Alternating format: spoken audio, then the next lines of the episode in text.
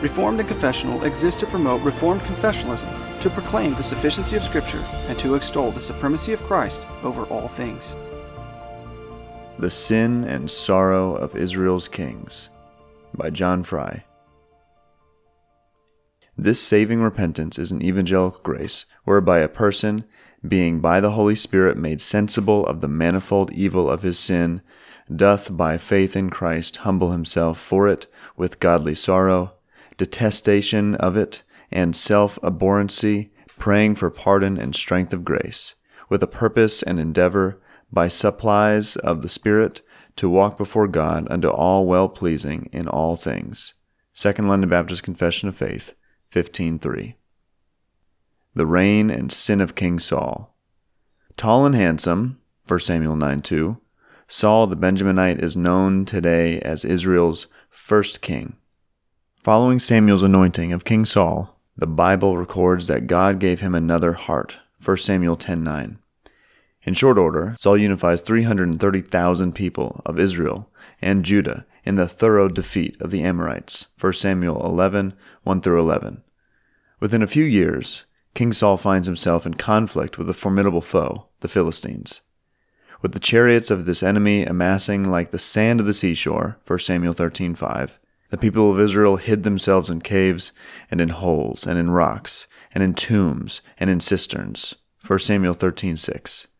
Even worse, Saul was at Gilgal, and all the people following him trembling. 1 Samuel 13:7. While at Gilgal, Saul waits for the prophet Samuel for 7 days. 1 Samuel 10:8. But the trembling people begin to scatter away from their mighty king. In response, Saul offered the burnt offering. 1 Samuel 13:9. Immediately, Samuel greets King Saul, inquiring about his participation in the burnt offering. Upon Saul's admittance of his actions, Samuel rebukes him for not keeping the command of the Lord because only priests may offer sacrifices to God. 1 Samuel 13:13. 13. Only 2 chapters later, King Saul disobeys the Lord's command again, not to spare any person or animal from among the Amalekites. 2 Samuel 15:3. For the second time in Saul's reign, the king of Israel fails to perform the commands of the Lord. 1 Samuel 15:10, which leads to the anointing of Saul's successor, a shepherd from Bethlehem named David. The reign and sin of King David. In a stark transition within this narrative, the author of Samuel states that the Spirit rushed upon David. 1 Samuel 16:13. One verse later, the author writes, quote, "Now the Spirit of the Lord departed Saul." 1 Samuel 16:14.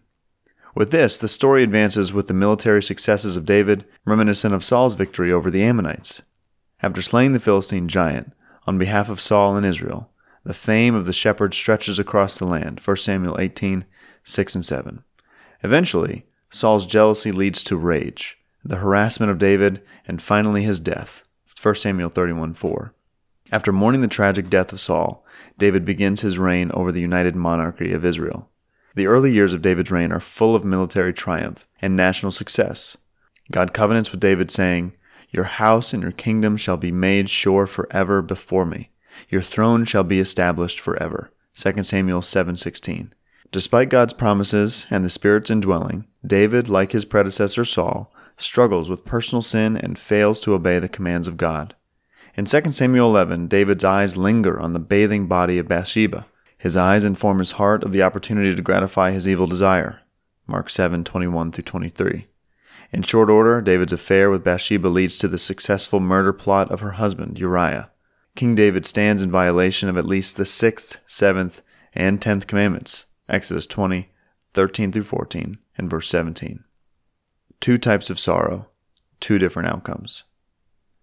Now that we've put Saul and David's sins before us, Let's examine each man's response to their personal sin through the lens of the apostle Paul's writing in 2 Corinthians 7:10.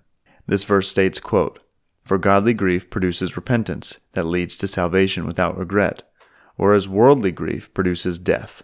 Close quote. One of the best ways to grasp the difference between godly sorrow and worldly sorrow for the purpose of our own repentance is to compare the response of King Saul, worldly sorrow, with the response of King David, godly sorrow, after each man receives rebuke from one of God's prophets. Saul's worldly sorrow. Following Saul's sin in 1 Samuel 15, Samuel confronts the king regarding his transgression. Here is his response quote, I have sinned, for I have transgressed the commandment of the Lord and your words, because I feared the people and obeyed their voice. Although Saul is keenly aware of his fear of man, his words are less of a confession of sin and more of an excuse for sin. In the phrase, quote, I have transgressed, quote, the word transgressed means to pass over.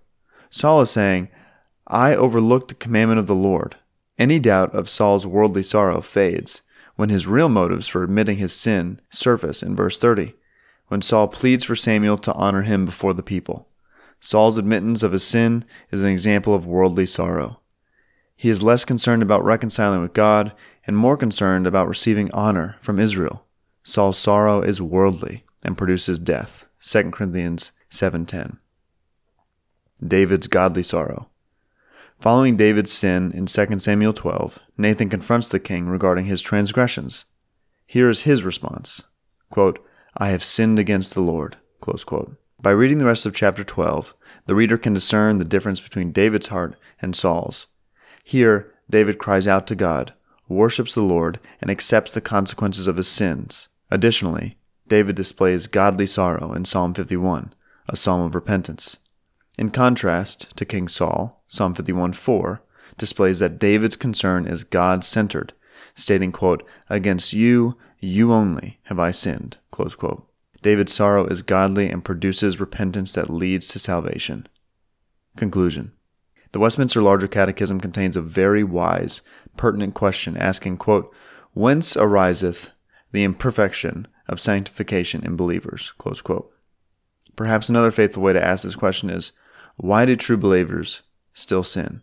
The answer is as follows The imperfection of sanctification in believers ariseth from the remnants of sin abiding in every part of them, and the perpetual lustings of the flesh against the Spirit.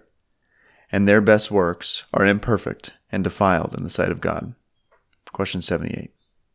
Here we learn the lesson that as long as we breathe, we will undoubtedly sin. In these times we must, like David, come before our Heavenly Father with godly sorrow, detestation of our sin, and self abhorrency, praying for pardon and strength for grace.